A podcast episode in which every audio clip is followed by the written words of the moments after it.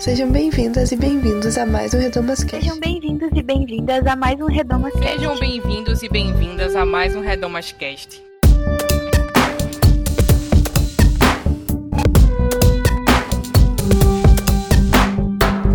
Sejam bem-vindos e bem-vindas a mais um Redomas Cast. Eu sou Isadora Nascimento e no programa de hoje a gente vai falar sobre racismo estrutural.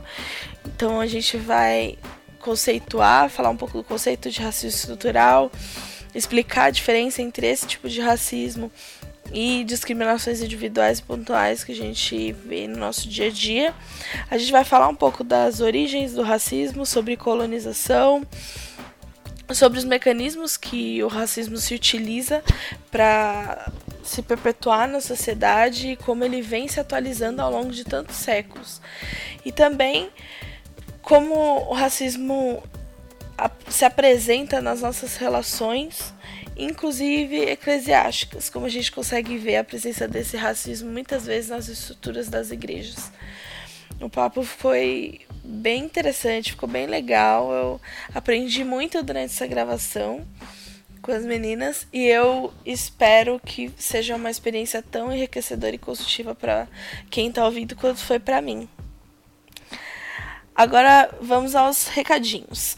Sigam o Projeto Redomas nas redes sociais, então Facebook, Twitter, Instagram, a gente está em todas elas.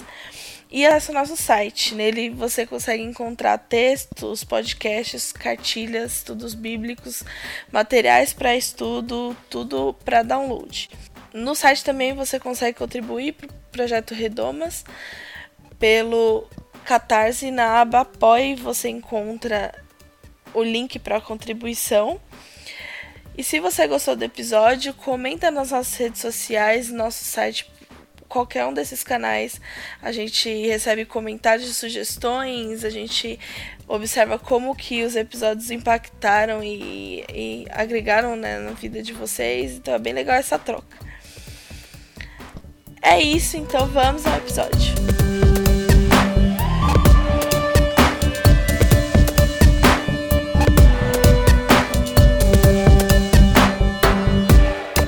Então hoje eu tô aqui com duas convidadas especiais para falar do, de racismo estrutural, do assunto que a gente tem hoje. É, primeiro, uma convidada que já é conhecida, a Luciana Peterson. Oi, gente. Dá um oi pro pessoal. Oi, gente. Prazer estar aqui novamente. E também uma convidada que está aqui pela segunda vez, a Juliana Maia. Dá um oi, pessoal, Ju. Olá, gente. Bom dia, boa tarde, boa noite. Prazer estar aqui novamente. É... Então, eu queria começar fazendo uma rodada de apresentação, como a gente costuma fazer.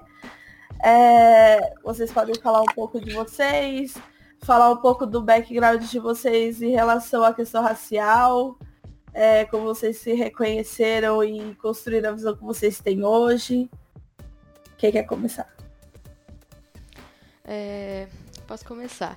Bom, eu sou a Luciana, é, eu tenho vinte e dois anos, eu estudo jornalismo é, na Federal de São João del Rey. E o meu processo de reconhecimento racial... Cara, é complexo, eu não consigo... É... Eu acho que eu sempre soube que eu era negra na questão da cor da pele. Eu sempre soube é, que eu era tratada diferente por ser negra. É, mas por muito tempo eu tentei me embranquecer, assim. Eu sempre frequentei muitos espaços brancos, tanto na escola quanto na igreja. E eu tentava passar despercebida, assim, né? Então... É...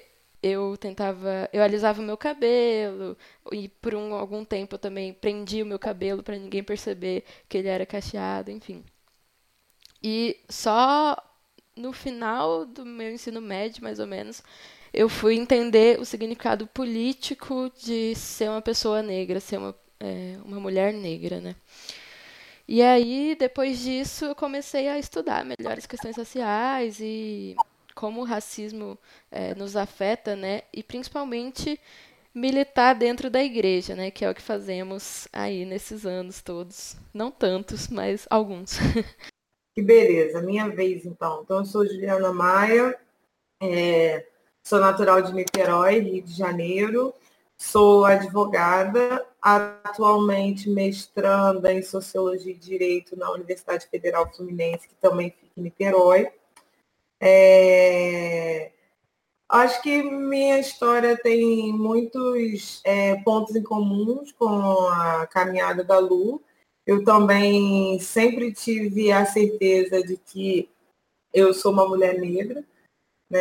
É, às vezes eu brinco porque sou uma, uma mulher negra inquestionável, né? Eu não estou naquela faixa de que as pessoas dizem moreninha, não, não, não é isso, eu sou uma mulher negra inquestionável, mas referenciais e valores negros, é, de resgate, também de fazer... E de fazer uma leitura do que é ser mulher negra, do que é ser negra na sociedade brasileira, é, é um processo que começa já na minha adolescência, mas por conta desses, é, dos espaços mesmo, e aí, obviamente, espaços embranquecidos que eu estava inserida, ele, é, ele foi um processo que durou muitos anos, né? Você... começa a tensionar, a pressionar, e as pessoas, ah, você é radical, ah, você está muito radical. Então, pode ser, a gente pode dizer que é um processo aí de uns dez anos, até que definitivamente, já com outro, inclusive com outro contexto histórico, social no país, né? É, eu acho que tem muita da contribuição, essas lutas históricas que foram travadas, É, é, pela militância negra, pelo movimento negro, pelo movimento de pessoas negras. É, e num dado momento da história do país, a gente começa a ver, não sei se é, não sei se é resultado, mas alguma coisa muda. Então, eu acho que o, o debate, inclusive a gente se posicionar, parece que foi ficando, ou a gente foi ficando mais instrumentalizado, ou foi ficando mais... confortável, enfim, alguma coisa acontece e a gente começa, então, a, de uma maneira mais... É, com outras redes, redes alternativas, esse espaço, por exemplo, que a gente tem aqui é, no podcast, de debater, refletir, dialogar sobre a questão. Então, eu acho que tem todo um processo que é uma trajetória individual, mas que está ligado a lutas coletivas que, num dado momento...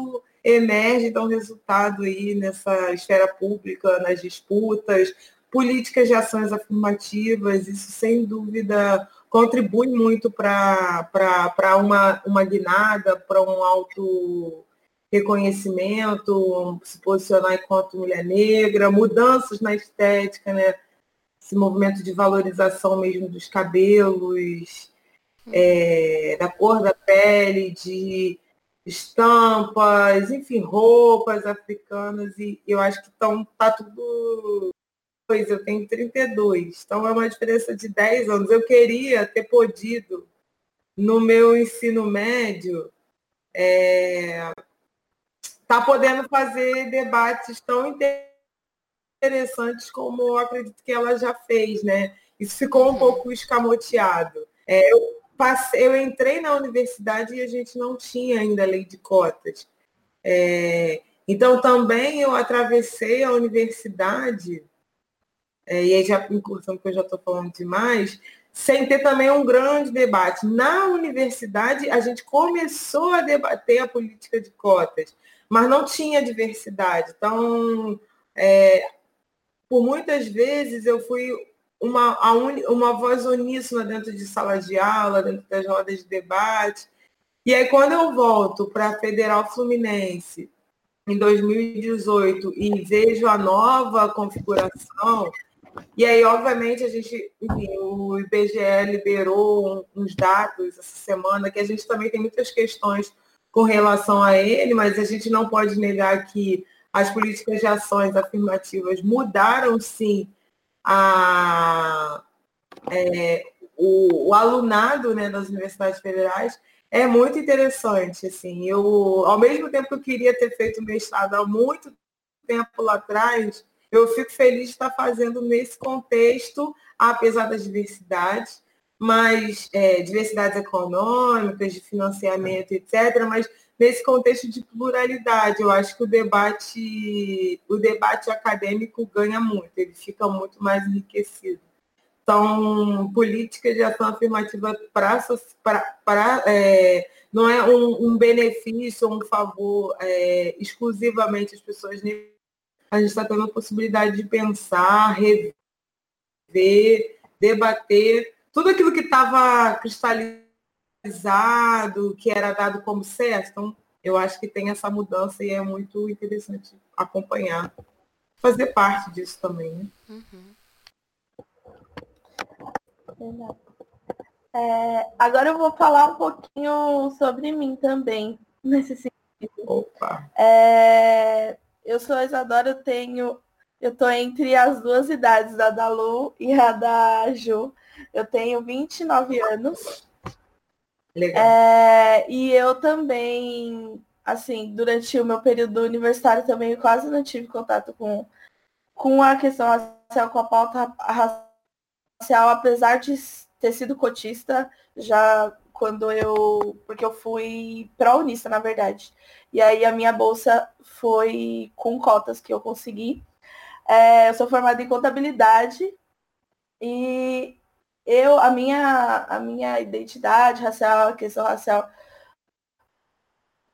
como, foi, como se deu na minha vida, é, também foi de um jeito... É, parecido com o das meninas. Eu tinha, quando eu era criança, é, ao longo da minha vida até a adolescência, eu tive bastante um discurso em casa no sentido de não me sentir, não sentir vergonha de ser negra e da valorização principalmente da estética negra. Então eu acho que meu pai principalmente era uma pessoa que era muito referência para mim, porque eu Fiz, eu fiz transição capilar com dezesseis anos, então faz muito tempo. Eu tinha, foi em dois mil e seis, eu estava no ensino médio ainda. E naquela época não tinha muita gente fazendo e não tinha muito esse discurso. Mas é, o meu pai me incentivou muito na época, muito. Então, e ele gostava muito, assim, de, de ver meu cabelo. Parecia que era dele, o cabelo. Tanto que ele falava... É, e aí eu tive, nesse sentido, eu tive bastante essa construção. Só que com relação a posicionamento contra o racismo e uma discussão em relação à estrutura da sociedade e principalmente um discurso no sentido de como você se percebe enquanto pessoa negra na sociedade, como você é percebido em determinados ambientes. Tudo isso, eu não tive tanto essa, essa construção na minha família. É, a minha família é bem miscigenada, eu sou uma mulher negra de pele clara, então eu acho que não era uma coisa muito estruturada, assim, o discurso muito estruturado na minha casa. E aí eu até tenho uma, uma eu me identifico bastante com um vídeo que, de uma entrevista da Thais Araújo, que ela fala que a... que para ela foi mais ou menos assim, ela não teve tanto debate racial em casa. E quando ela casou com o Lázaro, ela começou a ter um pouco mais. E aí isso aconteceu um pouco comigo também. Quando eu casei, é, o meu, a família do meu marido falava mais desse assunto do que a minha. E aí, a partir daí, eu comecei a perceber mais algumas coisas que antes eu não percebia. Mas foi com um pouco depois, com o contato com as pautas feministas e sociais, que eu realmente... consolidei a forma como eu penso hoje, e é uma construção contínua, né? Continuo é, aprendendo e continuo construindo. Mas, basicamente, é esse o, o meu background nesse sentido. É, seguindo com a pauta aqui, eu queria agora que a gente dedicasse alguns minutos na definição do racismo estrutural.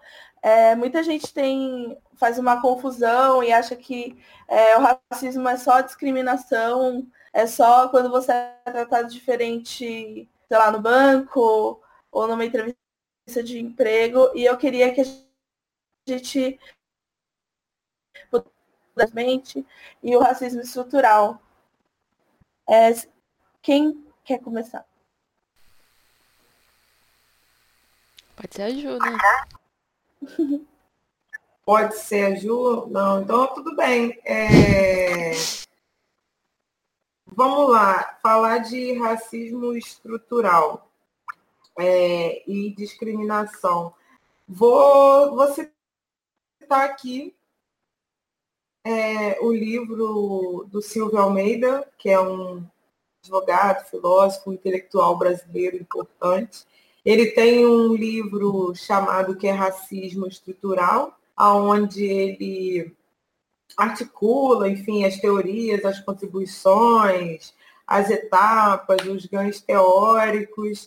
E aí, para responder seu questionamento, eu vou usar, então, é, a contribuição do Silvio e a, e a definição que ele traz, até porque eu também entendo dessa, dessa maneira, né? Quando a gente está falando de discriminação, é, seria um tratamento diferente, e aí fazendo, obviamente, ganho, algum ganho também com o direito, que é a minha área de formação, seria um tratamento diferenciado dado a alguém em razão dessa diferença. É, isso é até interessante para depois a gente pensar em política de ações afirmativas, porque elas também, de alguma maneira, conferem tratamentos distintos. Mas a discriminação aqui, quando a gente está falando, né, discriminação racial, seria alguém ser tratado diferente em razão da sua cor da pele, em razão de ser negro, de ser afrodescendente. É, um tratamento, então, é, é, direcionado, e ele tem a, a dimensão do poder.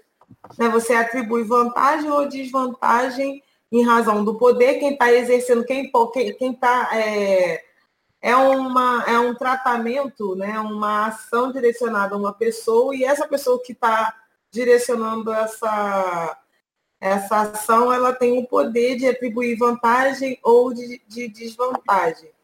O racismo estrutural, quando aparece, porque a gente tinha muito essa visão do racismo individual, de é, alguém na sua casa e tacar uma banana, na, um vizinho tacar uma banana na sua porta, ou ah, é, na rua alguém te agredir, te chamar de macaco, falar do seu cabelo, enfim... É, mas a noção do, do racismo estrutural, ela surge como, até, como um ganho teórico para pensar toda a engenharia do racismo, e aí trabalhar a ideia do racismo como um sistema. E como um sistema, ele vai ter efeitos políticos, sociais, jurídicos, econômicos. Então, o racismo estrutural é dizer, é, é entender... que o fundamento racial estrutura a sociedade e todas as dinâmicas que são desenvolvidas nela, né? Porque tem esse fundamento racial.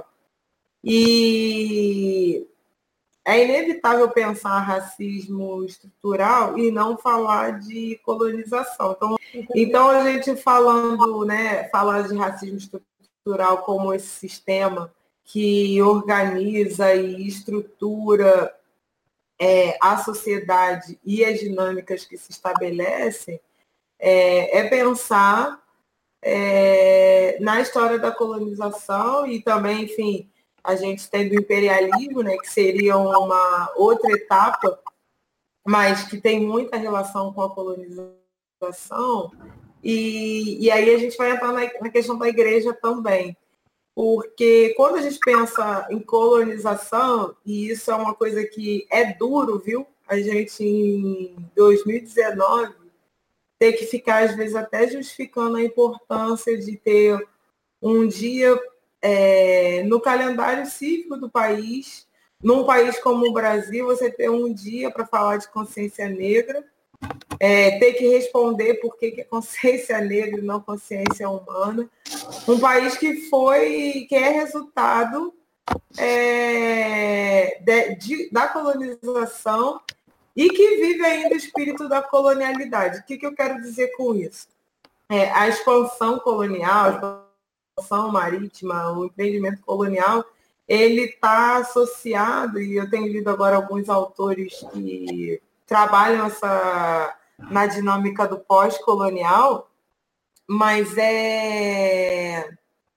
a colonização ela tem algumas características, algumas coisas que marcam, né, e são importantes, que é a primeira coisa, o controle da economia. Então você tem uma Europa que vai controlar a produção econômica é, dessa colônia, no caso das Américas, da América Latina, é, depois no, no continente africano, já no contexto de imperialismo. Você tem o controle da produção de conhecimento, então isso também é um debate que a gente tem feito muito, muito forte, né, na, na, na academia, nos meios de militância, para pensar, né, qual, quais são os valores e os referenciais que a gente segue para se pensar, para se colocar no mundo. Então você tem o controle da economia, o controle da produção de conhecimento e da subjetividade, o controle do sexo e gênero, mas tudo isso é fundamentado é, pela teologia cristã da época. Você tinha uma missão de civilizar, evangelizar, salvar o resto do mundo, e que está abraçado com um fundamento que é racial e também patriarcal. Então, quando a gente pensa cristianismo nesse contexto de colonização, dá para dizer que é a supremacia branca operando. É, havia... a necessidade de salvar o resto do mundo, ou o discurso da necessidade de salvar o resto do mundo, de evangelizar e mostrar, enfim, Cristo, Deus e etcétera. E isso começa, e, e isso tem desdobramentos políticos. Então, quando você chega aqui, é, o fundamento racial, e aí é bom a gente pensar que raça vira depois, ela é generificada, mas ela também recebe um contexto religioso. Você pega o diferente, o não europeu, e você estabelece hierarquia racial. E, por conta dessa hierarquia racial, todos os códigos, valores, referências, religião desse não europeu, elas são hierarquizadas. Então, eu... pensar racismo estrutural não tem como não atravessar é, a questão religiosa, e não tem como não contar, não tem como não falar que o cristianismo faz parte disso, né? Mesmo no Brasil e nos outros países da América Latina, você tendo uma colonização católica, se a gente for olhar para os Estados Unidos, né, uma colonização protestante, e aí a gente vai chegando um pouco... É, nas nossas igrejas, né, pela nossa tradição protestante, é, o fundamento racial também estava presente lá. Então, toda essa nossa diferença, essa questão ilustrada, a autonomia do indivíduo e as construções muito bonitas que o protestantismo tem para atacar, inclusive a Igreja Católica, quando a gente está falando de raça, é muito parecido. Então... a gente vai ter pessoas defendendo o liberalismo, a ideia da liberdade de, do, de, de consciência, autonomia de consciência, igualdade, a possibilidade de você pensar e ser um senhor de escravizado. Aí uma coisa que eu acho que é bem... que eu, quando eu tive contato... com esse, inclusive esse livro do, do Silvio, que você citou, uma coisa que eu acho que é uma afirmação que ele faz, que geralmente deixa as pessoas meio impactadas, é que ele fala que o racismo, ele não é uma patologia, ele não é uma coisa que acontece é, em momentos pontuais, ele é uma coisa que está nas bases da sociedade. É, é considerado a norma. É normal no sentido de a norma. E a gente, muitas vezes, eu percebo que é, quando acontece, por exemplo, ah, ataques a artistas ou é, pessoas da mídia por serem negras. Tipo, ah, atacaram a rede social da Thais Araújo, atacaram a rede social da, da Maju, da jornalista. É, as pessoas agem como se aquilo fosse uma coisa totalmente fora de tudo, assim, uma exceção do, uma coisa louca, e aí, assim, um, um movimento, né, das pessoas ficarem chocadas e tudo mais, e aí esse, Quando a gente tem consciência de que o racismo realmente está nas bases da sociedade, e a forma como a sociedade está organizada é, tem tudo a ver, é, assim, é, é esperado que uma coisa dessas aconteça, a gente já não se choca mais com esse tipo de coisa. A gente só fala, é, realmente, mas não dava para ser diferente. Com todo esse contexto histórico que a Ju acabou de dar, por exemplo, é, e aí... todas as coisas que a gente vê todos os dias e a forma como o, o racismo está intrínseco, né, na, em todas as estruturas sociais, é impossível que essas coisas não acontecessem. Então, eu acho que isso também é uma coisa que as pessoas geralmente fazem essa confusão, né? Quando acham que racismo é só você ser tratado de maneira diferente ou algo assim.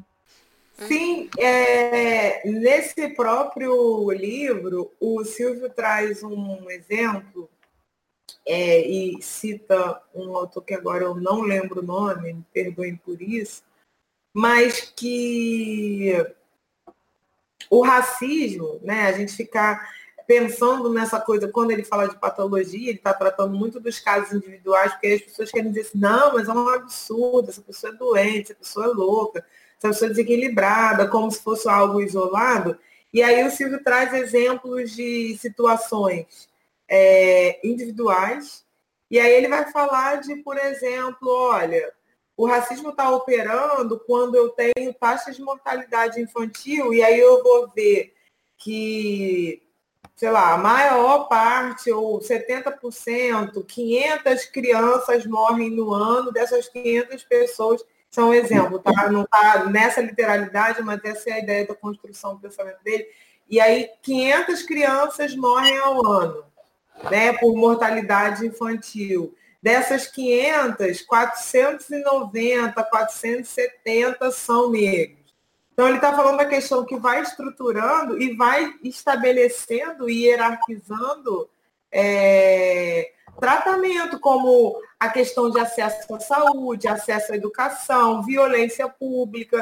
Hoje a gente está aqui fazendo, não sei nem quanto tempo a gente está gravando o podcast, mas se a gente passou de vinte e três minutos, já morreu um jovem negro. Se a gente terminar esse podcast em cinquenta minutos, serão dois que terão sido tombados. Então, o racismo ele vai, ele, ele, ele vai se desdobrando para além... Falar que o meu cabelo é feio ou isso ou aquilo é o de menos, né? Assim, não que não, não, não seja algo que, que é criminoso, que é errado, etcétera. Mas a gente tem outras engenharias que estão acabando mesmo. Quando a gente fala de genocídio, é, e não é só o tiro, mas é não ter acesso a uma saúde pública, Ou, ou, enfim, a qualquer dispositivo de saúde e, por isso, não poder fazer um tratamento, não receber um tratamento, é uma forma do racismo operar. Você ter, morar num contexto, num, num, num espaço, num território onde você não tem é, saneamento básico, onde você não tem acesso a lazer, porque a gente fica também falando só das questões da violência, como desdobramento de racismo, mas... Cara, as nossas crianças, é, em alguns espaços, não têm a possibilidade de desenvolver as suas, as suas infâncias, de exercer a, o seu espaço lúdico, um espaço para brincar, para correr. Então, elas, a gente vê fotos, a gente tem imagem de criança nadando em rio poluído, em valão, brincando com, com lixo. Então, isso também é um projeto racial e, e, e racializado e é desdobramento do racismo. Você tem um território que é totalmente precarizado, sem acesso a serviços, sem acesso a direitos, e você tem um outro espaço da cidade, um outro público, que é esse público, tudo funciona, tudo é acessível. Então, assim, até pegar um, um ônibus, um transporte público e se locomover da sua casa para o seu trabalho, é, você tem a, o racismo enquanto estrutura exercendo. Por que, que você tem é, no Rio, e aí eu vou dar exemplo do Rio de Janeiro, tá, gente? Porque eu também não tenho como fazer exemplo de outros lugares, mas você tem estações de metrô, e ônibus na zona sul do Rio de Janeiro com ar-condicionado. O Rio de Janeiro é um calor enorme, né? Então, você tem ônibus com, com, mais confortáveis, novos, e do outro lado da cidade as pessoas são transportadas como se fossem é, mercadorias. Então, o racismo ele é tão, é tão sutil e ele é tão... Existem tantas formas que a gente, às vezes, fica numa coisa presa, né? Essa coisa do macaco, macaca, crioula, preta, neguinho, e, e deixa de ver, inclusive, como a minha vida, né? Ou como as formas de vida, ou como as oportunidades de vida que são a mim é, permitidas, também são práticas racistas. Então, eu acho que o, o boom da gente pensar racismo como estrutural ou fundamento racial como a discriminação racial e o racismo como estruturais da nossa sociedade é a gente entender para além. É, pensar políticas de encarceramento, enfim, a gente vai, vai caminhando por isso. Uhum. Exatamente. E é muito comum as pessoas, principalmente brancas, né, ficarem ofendidas quando a gente fala, ah, você é racista, ou, por exemplo, quando a gente fala que a igreja é racista. Mas quando é, você entende esse aspecto estrutural do racismo, o mínimo que você precisa fazer é assumir que você é racista, sim, que você está imerso nessa cultura racista, você está imerso nessas instituições racistas que continuam propagando, né, essa supremacia branca desde a fundação desse país e provavelmente vai continuar, né? Continua existindo e vai continuar. É, e você falou de colonização, Ju? Recentemente eu tive uma aula sobre decolonialidade e tal, e aí algumas pessoas brancas da, da sala ficavam falando, ah, porque quando os portugueses chegaram, nós estávamos aqui e nós fomos as vítimas, né? Nós não fizemos parte desse processo de colonização, mas... O que a gente precisa entender, o que os brancos precisam entender, né? A branquitude precisa entender, é que vocês estão do outro lado dessa moeda, né? Vocês são os colonizadores, provavelmente. Vocês continuam é, perpetuando essas relações coloniais e oprimindo as pessoas negras em todos os aspectos. É, por mais que a pessoa não tenha sido o colonizador, né? Na, na, na pessoa, não foi senhor de escravizados. Por mais que a pessoa não tenha sido... É, o colonizador, o senhor de engenho, é, proprietário de pessoas escravizadas, que já é um contrassenso falar isso, né? Proprietário de pessoas, é, ela usufrui da estrutura racial estabelecida no país. Então, só o fato de ser branca, é, de integrar a branquitude, a coloca em situação de, de alguns privilégios. É, você falando disso, assim, tem até alguns exemplos da vida prática para dar.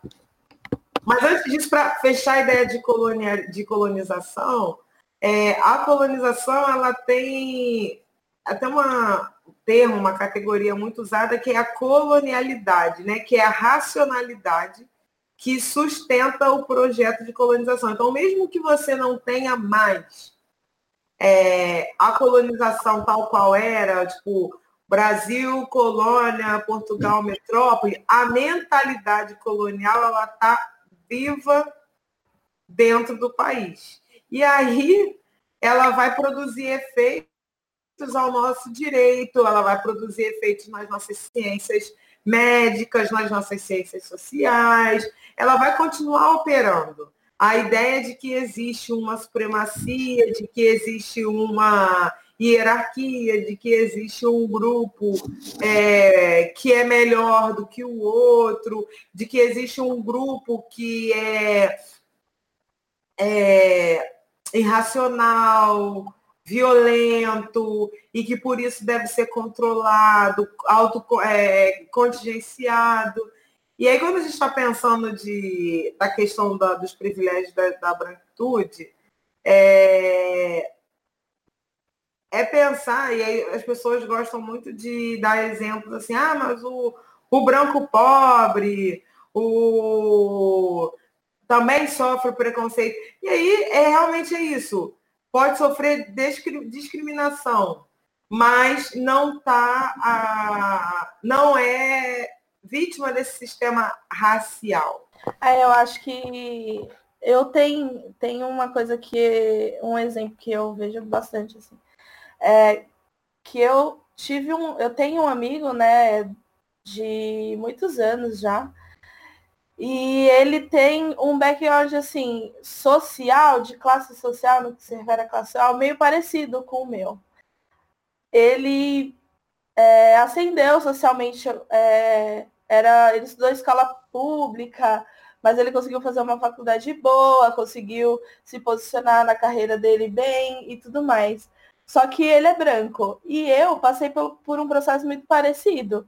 Eu consegui, hoje eu tenho um, uma vida melhor do que eu tinha quando eu era menor, mais nova e tudo mais. A gente conseguiu ascender um pouco socialmente a uma, sei lá, uma classe média, classe média baixa, enfim. É, em relação ao que era antes. Mas eu percebo uma diferença muito grande, assim. É, porque para ele é muito como se nada, nada da, nenhuma das outras coisas que ele te, passou no, quando ele era é, mais novo e quando ele não tinha tantos acessos, hoje ele tem acesso livre a todos esses espaços. Porque meio que esse problema de classe ficou para trás para ele. E para mim, nada mudou quase, assim, com relação a, a essa questão de acesso. Eu continuo sendo uma pessoa esquisita em alguns espaços, como eu era quando eu não estava nessas classes sociais, é, quando eu tinha uma posição social menor, né? Mais abaixo. E aí é muito doido isso, né? Porque eu vejo coisas como... Um exemplo que eu sempre dou é que o meu pai, ele é, pode...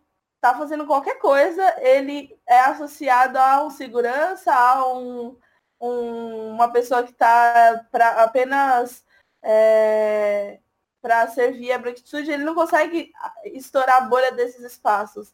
E mesmo que hoje ele seja um pequeno empresário e consiga é, né, acessar mesmo algumas, alguns... alguns espaços. E aí as pessoas não percebem a diferença disso. E realmente é uma coisa que a gente não se livra com facilidade. É, o racismo. A gente não se livra, não tem um remédio simples. Como a gente, é, como eu dei exemplo da assistência social ou da, da, da inser, inserção no mundo acadêmico, ou da. A gente não se livra assim com tanta facilidade. E essa é a prova de que realmente o racismo está na estrutura. E provavelmente é, o meu filho vai passar pelas mesmas coisas. E é uma coisa que vem historicamente. A gente, eu acho que esse, é, esse episódio que a Lu citou, da, da sala dela, né, da aula. É, fica bem claro que as pessoas realmente acham que a colonização é uma coisa que aconteceu lá atrás e que acabou, ficou lá, entendeu? E que não, não que é um processo que vem se estendendo ao longo dos anos e ao longo da história. E a gente ainda tem essas marcas e vai continuar tendo por muito tempo se a gente não fizer o que a gente está fazendo aqui de debater e lutar contra essa estrutura, né? Sobre essa questão da origem do racismo estrutural, a gente já falou sobre colonização. É, a gente sabe que essa, essas, essas estruturas, elas foram construídas ao longo dos anos, então, pós-abolição, a gente também teve ações e... e a posição em que a população negra foi, foi colocada na sociedade também favoreceu para a continuidade, né, desses processos. Eu queria que a gente falasse um pouco disso. Assim.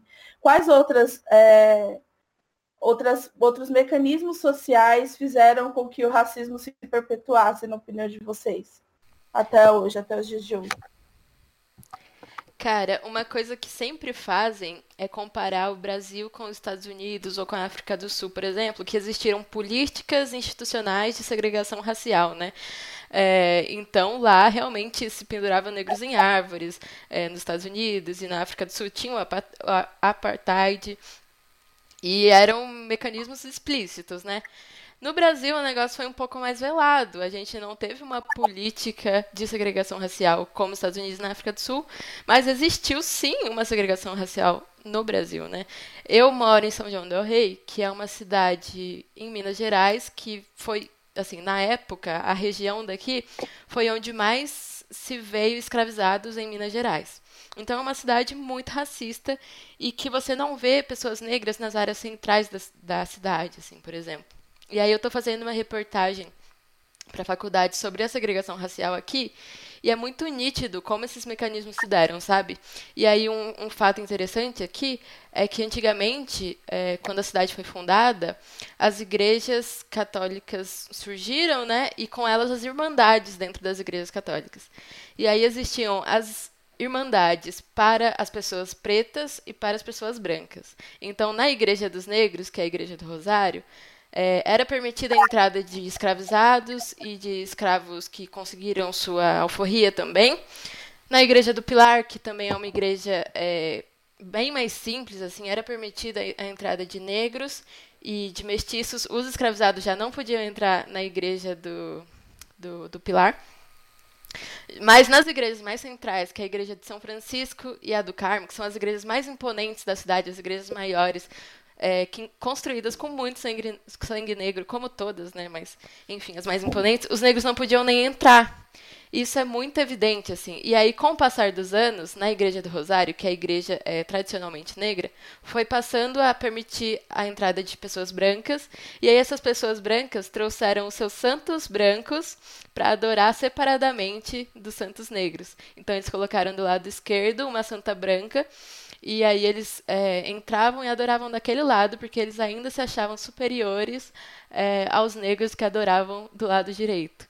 Então, assim, a segregação racial no Brasil existe, sabe? E se você olhar para a minha cidade, por exemplo, mas em todas as cidades do Brasil, provavelmente, as pessoas negras estão nas periferias, estão nas favelas, estão nos morros, porque com a pós-abolição, né, não houve uma inserção dessas pessoas na sociedade, né? Não houve uma política pública para...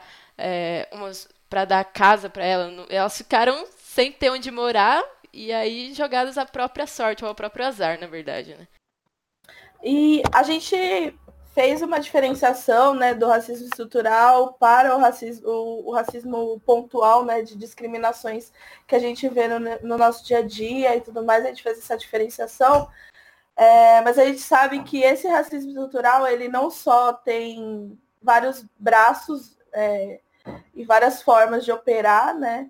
Como a gente também tem essa, a manifestação desse, desse racismo estrutural na, na nossa sociedade, no nosso dia a dia. Então, é, eu queria que a gente aprofundasse um pouco nisso, no, do, onde a gente vê hoje as evidências do racismo estrutural na sociedade e hoje quais são os, mani- os mecanismos existentes para que ele se perpetue. Eu percebo é, isso com bastante frequência é, nos, nos nossos debates, porque hoje eu considero que a pauta mais importante hoje, que a gente mais é, coloca a nossa energia em cima e a gente vê muita gente falando, é o extermínio da população negra, são as, as políticas de genocídio, porque realmente a gente não consegue é, ter... brigar por ter acesso à educação, brigar para ter acesso a outras formas de vida enquanto população, se a gente nem sequer está conseguindo, né, viver, muitas vezes. Então, é, eu queria que a gente falasse um pouco disso, porque é uma coisa que é bem grave e que eu acho que tem... gastado bastante do nosso, da, nossa, da, da nossa energia mesmo, enquanto pessoas que se propõem a, dis, a discutir esses assuntos, né? Então, não só esse, essa questão do genocídio, mas todas essas estruturas que a gente sabe que são responsáveis pela perpetuação do racismo. Para a pessoa negra viver num Brasil racista é muito desgastante, assim. A gente é bombardeado com notícias de que os nossos estão morrendo e que a gente pode ser a próxima vítima a cada vinte e três minutos, sabe? E isso é muito difícil, assim. Então, acho que o aspecto psicológico de você viver num Brasil racista, é, estruturalmente racista, é massacrante, assim, é, para as pessoas negras. Eu sinto isso... É, diariamente, assim, o como é, o racismo destrói o meu psicológico e o das pessoas que estão à minha volta, assim, sabe? A gente é, tá nesse, nessa guerra, né? A gente é vítima dessa guerra, assim. E acho que eu, eu ressaltaria o aspecto psicológico como um dos maiores, assim. Mas... e vocês? Olha, é... vou voltar é, na, na, naquilo que a gente estava falando, de quando você pergunta assim, ah, mas o que, que foi feito depois disso, que mantém as estruturas. Então, é, a gente acha, e eu tenho pensado muito sobre isso, é, de que tem algumas rupturas históricas, né? Pelo menos a gente aprendeu que você tem uma ruptura, você tinha, então, uma idade média, e aí você tem um período de renascimento, e depois você tem um iluminismo. Então, assim, a gente rompe ciclos. O que eu vejo da, com, com relação à perspectiva racial são continuidades. Né? Aquilo que a Isa falou no início, de ir atualizando a escravidão. Então, se antes é, a pessoa escravizada, enfim, ela... estava sob domínio total, integral do senhor de engenho, quando é, é, acontece a alforria, quando acontece a abolição formal, e a gente tem que botar isso como formal, porque foi só uma legislação, é, a vida materialmente das pessoas, a, a, a condição de vida não muda, não se altera, ela é atualizada. E aí, aquilo que a Lu já falou, da questão da precarização espacial, É, os espaços onde vão construir casa, moradia, etcétera. E a gente não tem é, efetivamente, é, não, o Brasil não, não teve, eu acho, que até por mais que a gente é, exalte, reconheça ganhos das cotas raciais, a gente não tem uma política de justiça racial, de reparação. Então, se a gente não tem uma, uma política de justiça social e de reparação, você não tem mudança de condições materiais da vida de, do povo negro, das pessoas negras, da população negra no Brasil. Além disso, a gente continua com a mesma lógica colonial de pensar e se colocar no mundo. Então, a gente tem uma, um Código Penal que é pensado... É, antes até de você ter uma Constituição do Império, que era feito para criminalizar condutas de pessoas negras. Então, você criminalizava conduta, você criminalizava as pessoas. O que essas pessoas fazem? Então, capoeira é crime. Não é, é ficar vadiando na rua, ou seja, estar na rua é crime. E aí você vai tirando do convívio social aquelas pessoas que você... É, reconhece como ameaça, te incomoda, enfim, então você criminaliza a, a, as práticas, aquilo que as pessoas fazem. É, a gente não teve uma mudança, então acho que para a gente mudar, pensar, a gente precisa buscar outros referenciais é, teóricos, outras formas de organização, porque não adianta é, a gente achar que vai vir uma resposta que as instituições brancas, e as instituições brancas, eu digo dizer, as instituições coloniais que serviram para esse empreendimento colonial, que servem e seguem mantendo a colonialidade, elas vão dar conta de resolver os nossos problemas, porque elas não vão. É, na verdade, elas estão operando bem, obrigada, porque para aquilo que elas foram criadas, elas estão cumprindo o seu papel. Então, a gente tem um sistema de justiça que segue encarcerando pessoas negras, e isso não é uma falha do sistema, o sistema foi pensado para isso. A gente tem um sistema de saúde que não absorve e deixa morrer pessoas negras, isso não é uma falha do sistema, o sistema foi feito e pensado para isso. Então, eu acho que a gente tem um processo longo de continuidade, a gente não tem ruptura. Por isso a gente fala muito de pós-colonial, por isso que a gente fala de abolição formal, porque, na verdade, não teve uma mudança. Não, agora a sociedade vai ser assim. Não, você só atualiza, é, passa um verniz de modernidade em alguma coisa, dá uma outra roupagem, bota uma roupa nova, bota para pegar um ar, mas você não muda. Então, você não tem mesmo uma, uma ruptura. E sem isso, sem essa ruptura, é, ao meu ver, é muito difícil é, pensar um outro projeto de sociedade que, que contemple e dê conta de... Não, nem, não, eu não gosto da palavra de integrar pessoas negras, mas é um outro projeto de sociedade que reconheça a humanidade de pessoas negras. Então, a gente vive num, num um sistema, e aí isso também é muito interessante, porque quando a gente vai falar assim, ah, é, o pensamento liberal, a igualdade de todas as pessoas, é... cara, os caras que pensaram isso, eles pensaram todo... Todo, todo homem é humano, é cidadão, tem direitos, num contexto em que eles é, não reconheciam as outras humanidades. Então, a gente fica seguindo a gramática deles o tempo todo, fica tentando ampliar, fica tentando reivindicar reconhecimento das nossas humanidades. Isso é muito difícil. Isso não, não, não vai ser esse sistema jurídico que vai dar conta, não vai ser esse sistema de saúde que vai dar conta. Acho que a gente precisa pensar alternativas pretas. É isso.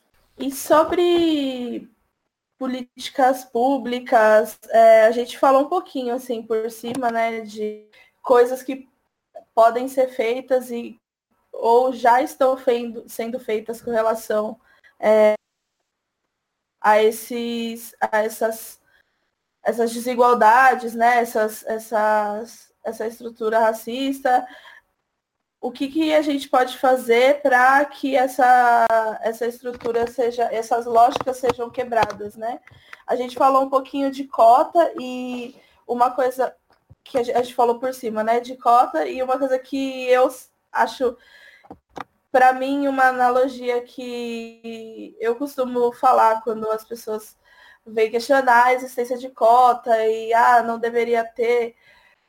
Ou até questionar o fato de eu ter sido cotista, como se é, eu estivesse me colocando numa posição em que eu... Tem muita essa confusão, né? De que, ah, você está sendo cotista porque você acha que você não tem capacidade ou você é menos inteligente do que uma pessoa branca. Então, por isso, você acha que você precisa de um acréscimo numa nota ou um, uma, uma vaga destinada só para você na universidade. E as pessoas tratam muito como se cota fosse um, um favor, assim, como se fosse uma, uma concessão voluntária e caridosa que a estrutura está dando para a gente porque a gente é negro. Quando, na verdade, é, se eu... sair aqui da minha casa e for atravessar a rua e eu for atropelada, se eu quiser processar a pessoa que me atropelou, enfim, alguma coisa nesse sentido, por não ter arcado com as minhas despesas médicas ou por não ter arcado com, com a, o suporte que eu precisava na hora, ou até indenização pelo dano, sei lá, material que eu possa ter tido de não trabalhar ou alguma coisa nesse sentido, porque sofri um acidente, eu não vou chamar isso de um favor, eu não vou chamar isso de um, uma concessão, eu não vou chamar isso de caridade, eu vou chamar de indenização. Então, assim, o que a nossa população precisa é ser indenizado por tudo que a gente tem passado historicamente. E a cota é, não é nem o mínimo, é muito abaixo do que deveria, do que a gente deveria receber como compensação por todos esses anos é, e séculos, não só anos como séculos, de opressão histórica, né? É, eu concordo integralmente com, com relação a isso, e é muito uma coisa que você coloca de como a cota fosse, cotas raciais fossem um favor. Em alguma medida, né, tem, tem até alguns teóricos que enxergam como concessão, mas é fruto de luta também de anos, né, de aposta de anos, de construção de anos. A gente precisa entender que o Congresso Nacional não dá nada, tudo é muito disputado politicamente. Não tem nada que seja um consenso. Vocês já, já viram uma votação? É, o pau come entre eles, disputa... lobby. Então, assim, é, em alguma medida foi possível criar algum consenso e toda essa lógica, né, que a gente vem falando de indenização, ela, tem que, ela fez sentido para algumas pessoas, para quem tem algum compromisso, acho que com um projeto de futuro, porque não olhar para a questão racial, não encarar a questão racial como a, como a questão X, tá? E aí eu... A gente está falando aqui do, no Redomas, eu sei que tem toda uma perspectiva de gênero, e a gente pode dizer até que gênero é um resultado, acho que, desse processo de colonização, da junção de raça, da questão de família. Família, inclusive, é uma, um tema que é muito importante para a gente pensar, enfim, toda essa engenharia racial e de gênero, porque aquela família linda, tradicional, europeia, é ela quem vai também dando uma fachada e vai normalizando algumas hierarquizações que são feitas, né, nesse processo colonial. Mas se a gente não encarar a questão racial como central no Brasil, a gente não vai conseguir desenvolver, de fato, um projeto de futuro. Senão, vão, a gente vai continuar tendo projetos de futuro construídos pela mão de uma pessoa só, né? Ou de um grupo de pessoas só. É, ao mesmo tempo, eu tenho cada vez mais convicções de que esse projeto de futuro, e aí é ser pessimista, gente, me perdoe porque eu queria ser otimista, construído na, por, pela mão de muitas pessoas, é, de vários grupos, em que todo mundo pudesse posicionar, ele está cada vez mais inviável. É, e isso fica nítido quando a gente tem o atual governo, que eu enxergo muito como uma reação é, a todos esses avanços. Porque, assim, o P T, é, e aí falando do, né, do P T enquanto partido político que teve nos últimos dezesseis, quatorze anos, quatorze anos no poder, não, dezesseis anos, quatorze anos no poder, é, não é ele que, que resolve algumas questões. É um partido simplesmente que deu algum espaço para que lutas históricas pudessem ser institucionalizadas. A gente tem muitas questões com relação a isso. Tem vários desdobramentos para o bom e para o ruim, análises para a gente, para a gente fazer. Mas essa retomada, é, essa virada, pelo menos eu vejo com o atual governo, como uma resposta a esse projeto de futuro mais colorido, mais diverso. Então, eu vejo cada vez com mais pessimismo a possibilidade da gente construir um projeto coletivo de futuro. Eu acho que a gente só está, pelo menos eu só estou de pé, porque aí eu tenho um elemento que é a fé, a gente tem que continuar acreditando que em algum momento, Deus vai bradar na terra. Não tem como não ser pentecostal nessa hora, porque se você for analisar racionalmente, se a gente não tiver uma utopia, uma fé, não dá, não. Não dá para acreditar.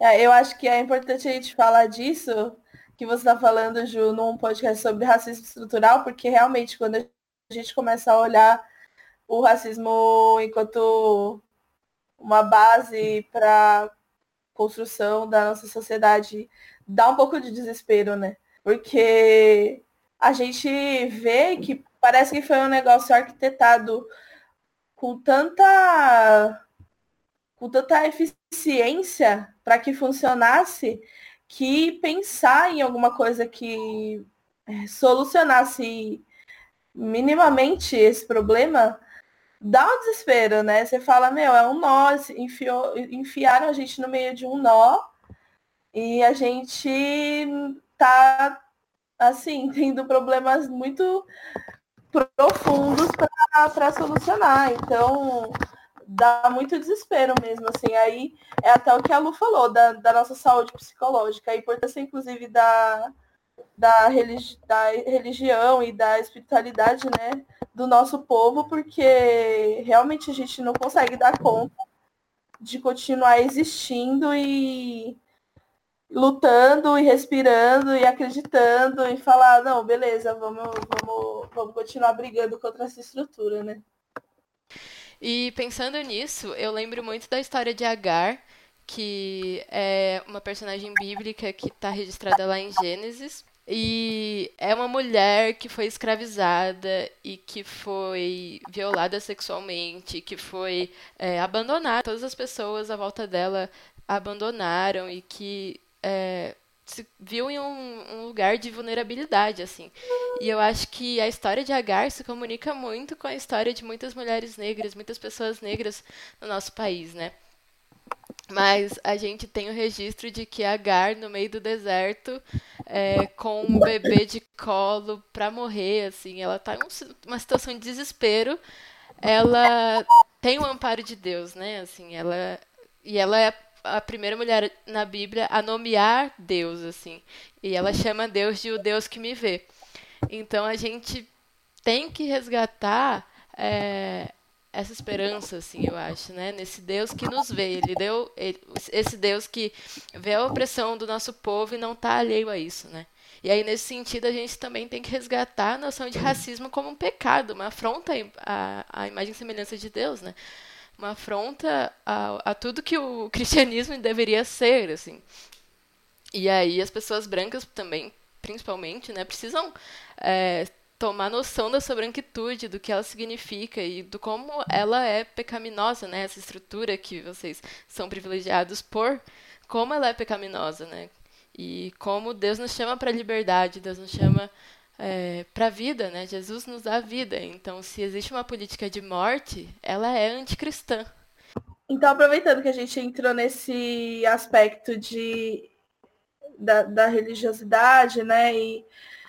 E a gente está falando agora de igreja, onde que a gente consegue ver o racismo estrutural e o reflexo desse racismo dentro das igrejas? Onde vocês enxergam essa, essa estrutura refletida no contexto eclesiástico? É, eu acho que começa do momento que a gente imagina um Deus branco, né? Um Deus europeu, um Jesus europeu.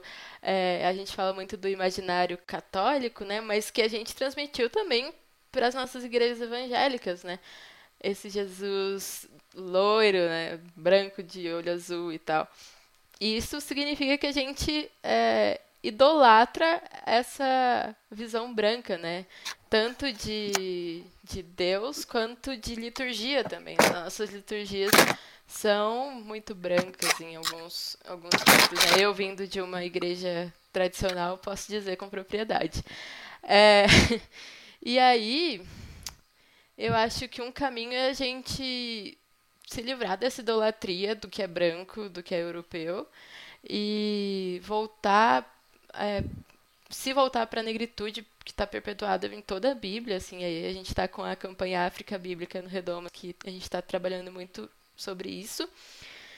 E é, eu acho que também uma coisa muito importante é parar de demonizar tudo que é negro, né? Então, se a gente é, demoniza o samba dentro da igreja, a música negra dentro da igreja, demoniza até o pentecostal, falando da, da minha perspectiva de igreja tradicional também, a gente trata o pentecostal como menos espiritual ou como bagunça, isso é racismo. Então a gente precisa assumir nosso pecado do racismo, né? E também a demonização contra as religiões de matriz africana, né? É, que é um, um, um ponto que a gente precisa, sim, proclamar, assim, que nós cristãos falamos das igrejas perseguidas é, fora do Brasil e tal, no mundo inteiro, mas a gente persegue aqui, né? A gente está fugindo do nosso ideal de Estado laico e tal. A gente não está garantindo Estado laico para essas pessoas. E o que mais, gente? É legal de você ter falado dos pentecostais. É... E aí eu lembrei, porque eu já tive aqui num outro podcast dos pentecostais, uhum. E eu tenho pensado muito nos pentecostais. Está muito em evidência, né? Não também sem razão, porque, obviamente, tem contribuições com, com um projeto fascista mesmo de poder, que está em curso no Brasil. E, e aí a gente, quando está falando de, de religião de matriz africana, eu acho que fica mais fácil de perceber, né? ah, é religião africana, logo não é uma religião, ou é um é seita, ou é uma coisa, um culto irracional, uma coisa primitiva.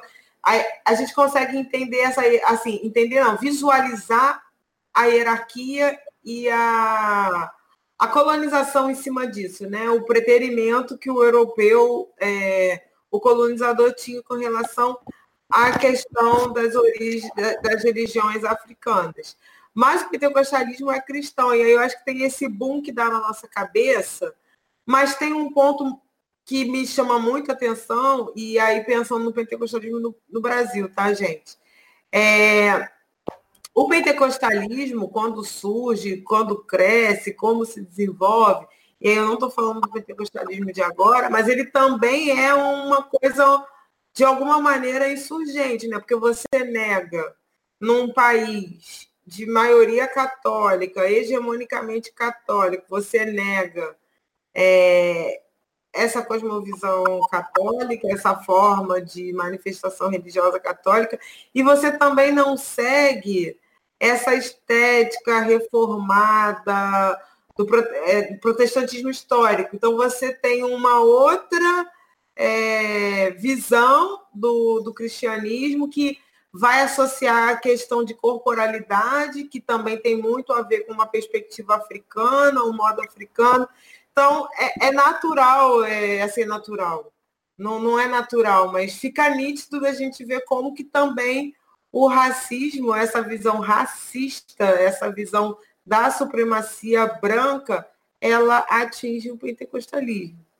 Então, muito, eu acho, eu acho muito interessante a gente ter falado isso, porque para a gente pensar também que toda essa questão com os pentecostais, e é interessante que a gente diga isso, porque a gente fica associando os pentecostais com a questão de um, um suposto atraso na, nas pautas de gênero, nas pautas de sexualidade, e a gente invisibiliza os grupos que estão de mão dadas com eles. Então, a gente tem um monte de protestante histórico que é racista, misógino, homofóbico, tal qual os pentecostais. A gente tem um monte de católico que é racista, homofóbico, misógino, tal qual os pentecostais. A gente tem um monte de espírita que é racista, homofóbico, misógino, tal qual os pentecostais. Então, quando a gente escolhe um grupo para dizer que todo mal vem daquele grupo, e aí a gente vai analisar quem são os pentecostais hoje no Brasil, a gente, ah, tá, entendi. Então, todo o atraso, todo todo problema vem de um grupo que é, sei lá, racializando, é um grupo preto, é um grupo pobre.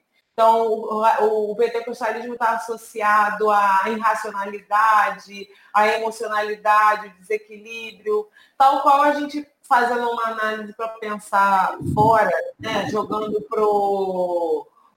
para a Europa, para os Estados Unidos, as pessoas têm uma questão com o... A sociedade está desenvolvendo uma questão e uma oposição com o islamismo, que é uma religião negra, árabe, africana. Então, também o islamismo é, é personificado como todo o atraso da vida das mulheres, como se a, a, as mulheres na Arábia... E olha só, não estou fazendo um juízo de valor, não, mas parece que É, Estados Unidos e Europa não tem questões nenhuma, que lá a igualdade de gênero é maravilhosa, é, não há questão de, de conflitos, não há homofobia nesses países, mas há na Arábia, entendeu? A gente fica, quando a gente fala só dos pentecostais, parece que dentro da Igreja Católica a gente vive de maneira perfeita, assim, igualdade de gênero, é, não discriminação de... Em, em razão da orientação sexual, que dentro da igreja isso também é, dentro, perdão, dentro da esquerda isso também é maravilhoso, não é uma questão, a gente não tem que lidar com racismo, a gente não tem que lidar com misoginia, a gente não tem que lidar com homofobia dentro da esquerda. Então, eu tenho muita questão quando a gente direciona exclusivamente aos pentecostais a responsabilidade por um processo e por uma...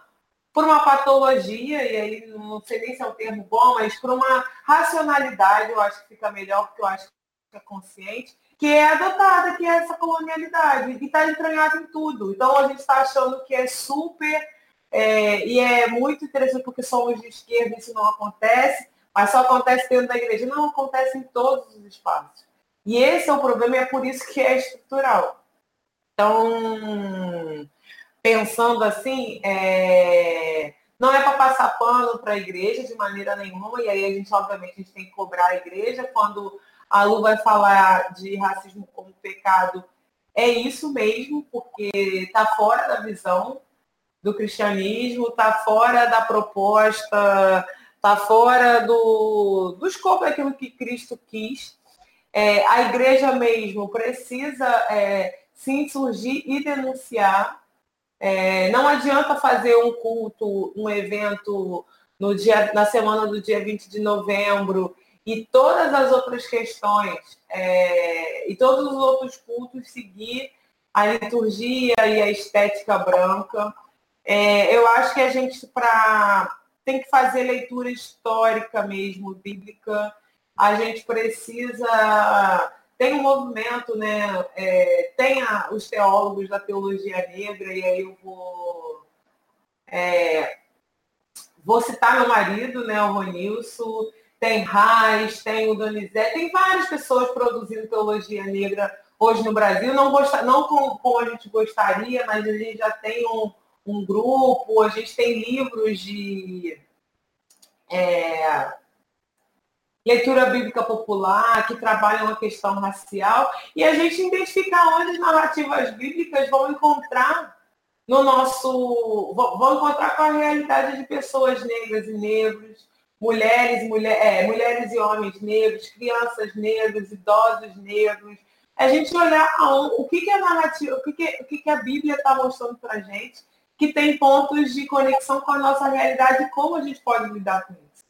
Então, a gente precisa fazer uma leitura histórica, uma leitura situada, é, pensar mesmo, né? É, eu gosto muito da, da, da chave, enfim, de pensar um Deus comprometido com a libertação do seu povo. É, a gente precisa fazer, ter esse Deus no horizonte, é, das nossas leituras bíblicas, das nossas atividades religiosas, quando a gente está fazendo alguma coisa na igreja. Não tem outra forma de ser cristão senão se, se, sem ser estar comprometido com a liberdade de todas as pessoas. É, e isso precisa ser levado a sério e a fundo, né? Não dá para a gente ter um discurso... Ficar, não dá para ficar só no discurso. Curso, né? A gente precisa materializar as coisas dentro, enfim, dentro da, você no jornalismo, no direito e também dentro da igreja. Então a igreja precisa ser chamada a esse debate, a essa leitura, é, não fazer algo caricato e ocasional uma vez no ano, mas isso tem que estar na nossa agenda de, de, de, de discussões cotidianas, permanentes. A gente precisa pensar, é, enquanto cristão, o que, que a gente tem contribuído com, com o projeto de futuro, com projetos fascistas e com projetos de libertação, escolher o nosso lado. Né? E eu acho que, se a gente quer ser coerente, e isso também é muito difícil cobrar coerência nos tempos de hoje, mas a gente tem que assumir um compromisso com uma igreja... É, voltada mesmo para a libertação de todas, todos, todos e todas é, da nossa sociedade. Não dá para a gente criar categoria, não dá para ter uma igreja que cria caixinhas, que reproduz padrões. A gente precisa descolonizar o cristianismo. Amém. Uhum. E do meu ponto de vista, como eu... fui criada e cresci mais em igreja neopentecostal, eu percebo um pouco do que... É, é impressionante como eu vou falar, mas eu percebo um pouco do que a Lu é, descreveu no contexto de igreja que ela cresceu. E é muito bizarro, porque é, a igreja neopentecostal, de uma maneira geral, eu acho que teve uma urgência em romper com algumas coisas da igreja pentecostal E essa parte dessa liturgia é, que a gente considera bem negra, que apresenta aspectos bem é, negros, né? Enfim, a gente quis romper, a Igreja Neopentecostal quis romper com isso e aí e absorver um, uma versão atualizada desse colonialismo é, e aí fazer uma liturgia que fosse uma coisa meio americanizada. Então, eu lembro uhum. que era muito bizarro, porque eu lembro que a, a, na, minha, na, minha, na igreja que eu frequentava, O, você falar que você era batista era muito melhor do que você falar que você era, sei lá, da Assembleia de Deus. Era muito mal visto, assim, qualquer coisa que fosse similar a uma igreja pentecostal. É muito doido, né? E aí essas igrejas têm estruturas que você observa que são lideranças é, muito de homens brancos. As igrejas, essas igrejas são muito lideradas por homens brancos, embora sejam igrejas que atingem a população negra, que, que tem na sua, na sua membresia uma grande quantidade de pessoas negras, né? E aí é essa coisa bizarra, né? De você ter muitas mulheres negras na, na, na membresia da igreja e muitos homens brancos na liderança dessas igrejas. É uma coisa que a gente fala, nossa, é uma... uma contradição, mas ao mesmo tempo, se você considera esse, essa estrutura do racismo, né, na nossa sociedade, não difere em nada das outras estruturas, né, de, de, de poder. Se você olha na política, funciona assim, a população, a, a liderança não reflete a população, é, na justiça é a mesma coisa, você vê que quem está lá julgando, enfim, é totalmente diferente da, da, da população, não são os representantes exatos, né, e que a gente gosta de dizer que, é, que a nossa democracia é super, é, funciona, né, sendo que essas distorções deixam bem na cara que não funciona tão bem assim, né. E aí é isso, né, esse projeto totalmente liberal, e totalmente, né, norte-americano e tudo mais, que essas igrejas absorveram, inclusive já estão se atualizando novamente. Então, nas igrejas mais jovens, que tem é, frase em inglês, no, no, no... não é church, não sei o que é church, hum. tudo church. É, tudo é church. É, fachada preta, aquela... Não é? Os neon. Preta, neon, church. Sim, e, e, e essas igrejas neopentecostais, é, elas vão estabelecer mesmo essa guerra anti-religiões africanas. Então, é, o diabo então, passa a ser nominado e é, as entidades, né, passam a ser... É, associadas com como as entidades de matriz africana podem ser associadas como demônio.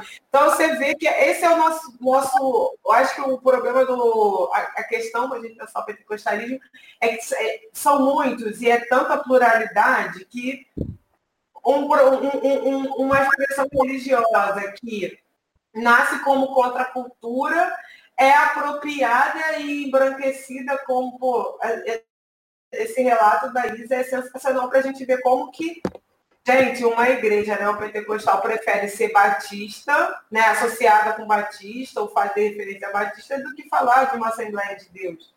Olha só o, que, o, que, o, o, o, o quão bizarro é isso, né? Exatamente.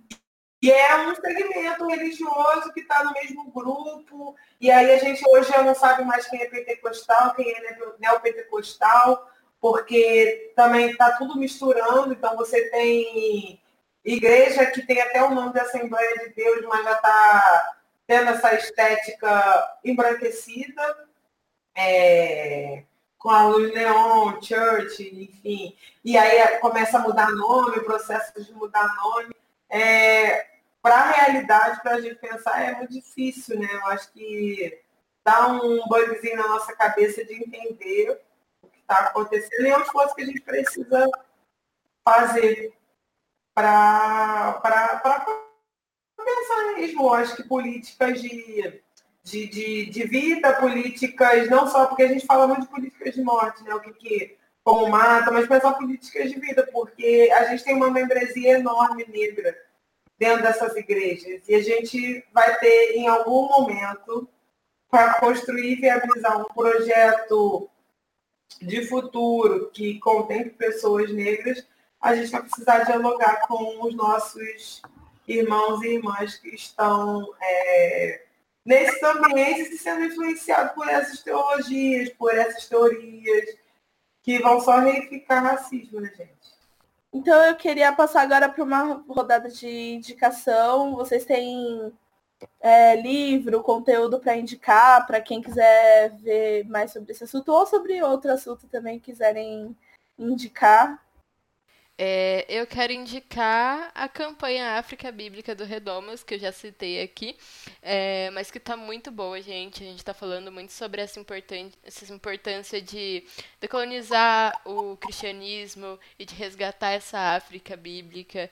E a gente tem dois textos específicos, assim, que é Por que negamos uma África Bíblica?, que a gente fala sobre como é, esse racismo estrutural afeta a igreja e a nossa teologia e a nossa liturgia também.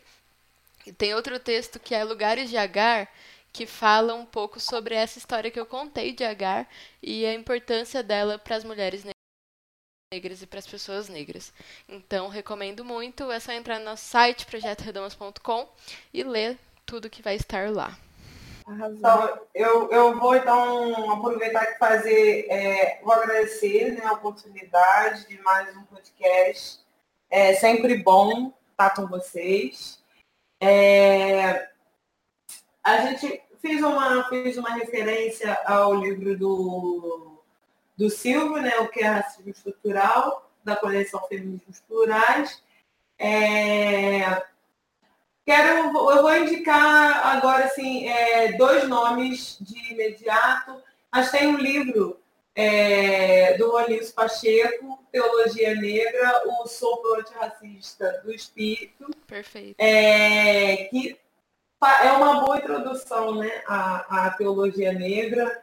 E tem um capítulo com desafios e propostas de como fazer uma leitura bíblica comprometida é, com a questão racial, com a superação do racismo.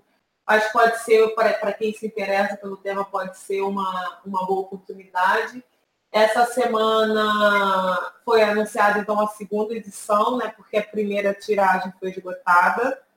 Fazendo esse merchan, porque o Ronilson é meu marido também, então... É, no caso, as pessoas precisam, mas é, as pessoas, assim, tem muita gente é, procurando, perdão, tem muita gente procurando, mas é também importante divulgar o trabalho dele, que eu acho que é um trabalho muito comprometido, muito sério. É, a gente tem outros pastores, é muito legal, quem quiser e puder também seguir o pastor André Guimarães, Reis André Guimarães e Aline Guimarães. É, não sei se a outra vez falei deles, mas eu sempre falo deles, são dois amigos queridos e muito comprometidos com a questão de justiça racial dentro da igreja. É, se eu lembrar e tiver, eu mando para vocês por link ou, ou inbox outros nomes, e aí a gente sobe junto com, com o podcast. Tá bom? Perfeito. Tá bom. E eu queria indicar um documentário que eu acho que ele ilustra bem essa questão que a gente disse de, do racismo é, se atualizando na sociedade ao longo dos anos, que é o décima terceira Emenda, tem na Netflix. É um documentário que foi indicado ao Oscar, inclusive. E aí ele é bem, ele explica o processo de, principalmente de estruturação da, das políticas de encarceramento nos Estados Unidos. É, o nome do documentário é décima terceira Emenda, porque ele fala sobre a, a emenda que aboliu a escravidão nos Estados Unidos e que as políticas de encarceramento achar, tiver, acharam uma brecha nessa emenda para perpetuar a escravidão, porque a brecha era que você, a escravidão não poderia acontecer a menos que a pessoa em questão fosse encarcerada. Então, é, ele explica o crescimento dessa, da população carcerária nos Estados Unidos e o quanto está relacionado à raça. É um documentário muito bom, dos, que eu mais, dos documentários que eu mais gosto, inclusive. Uhum. Então é isso, gente. Vamos dar um tchau coletivo? Tchau! Vamos. Tchau! Vou parar de gravar.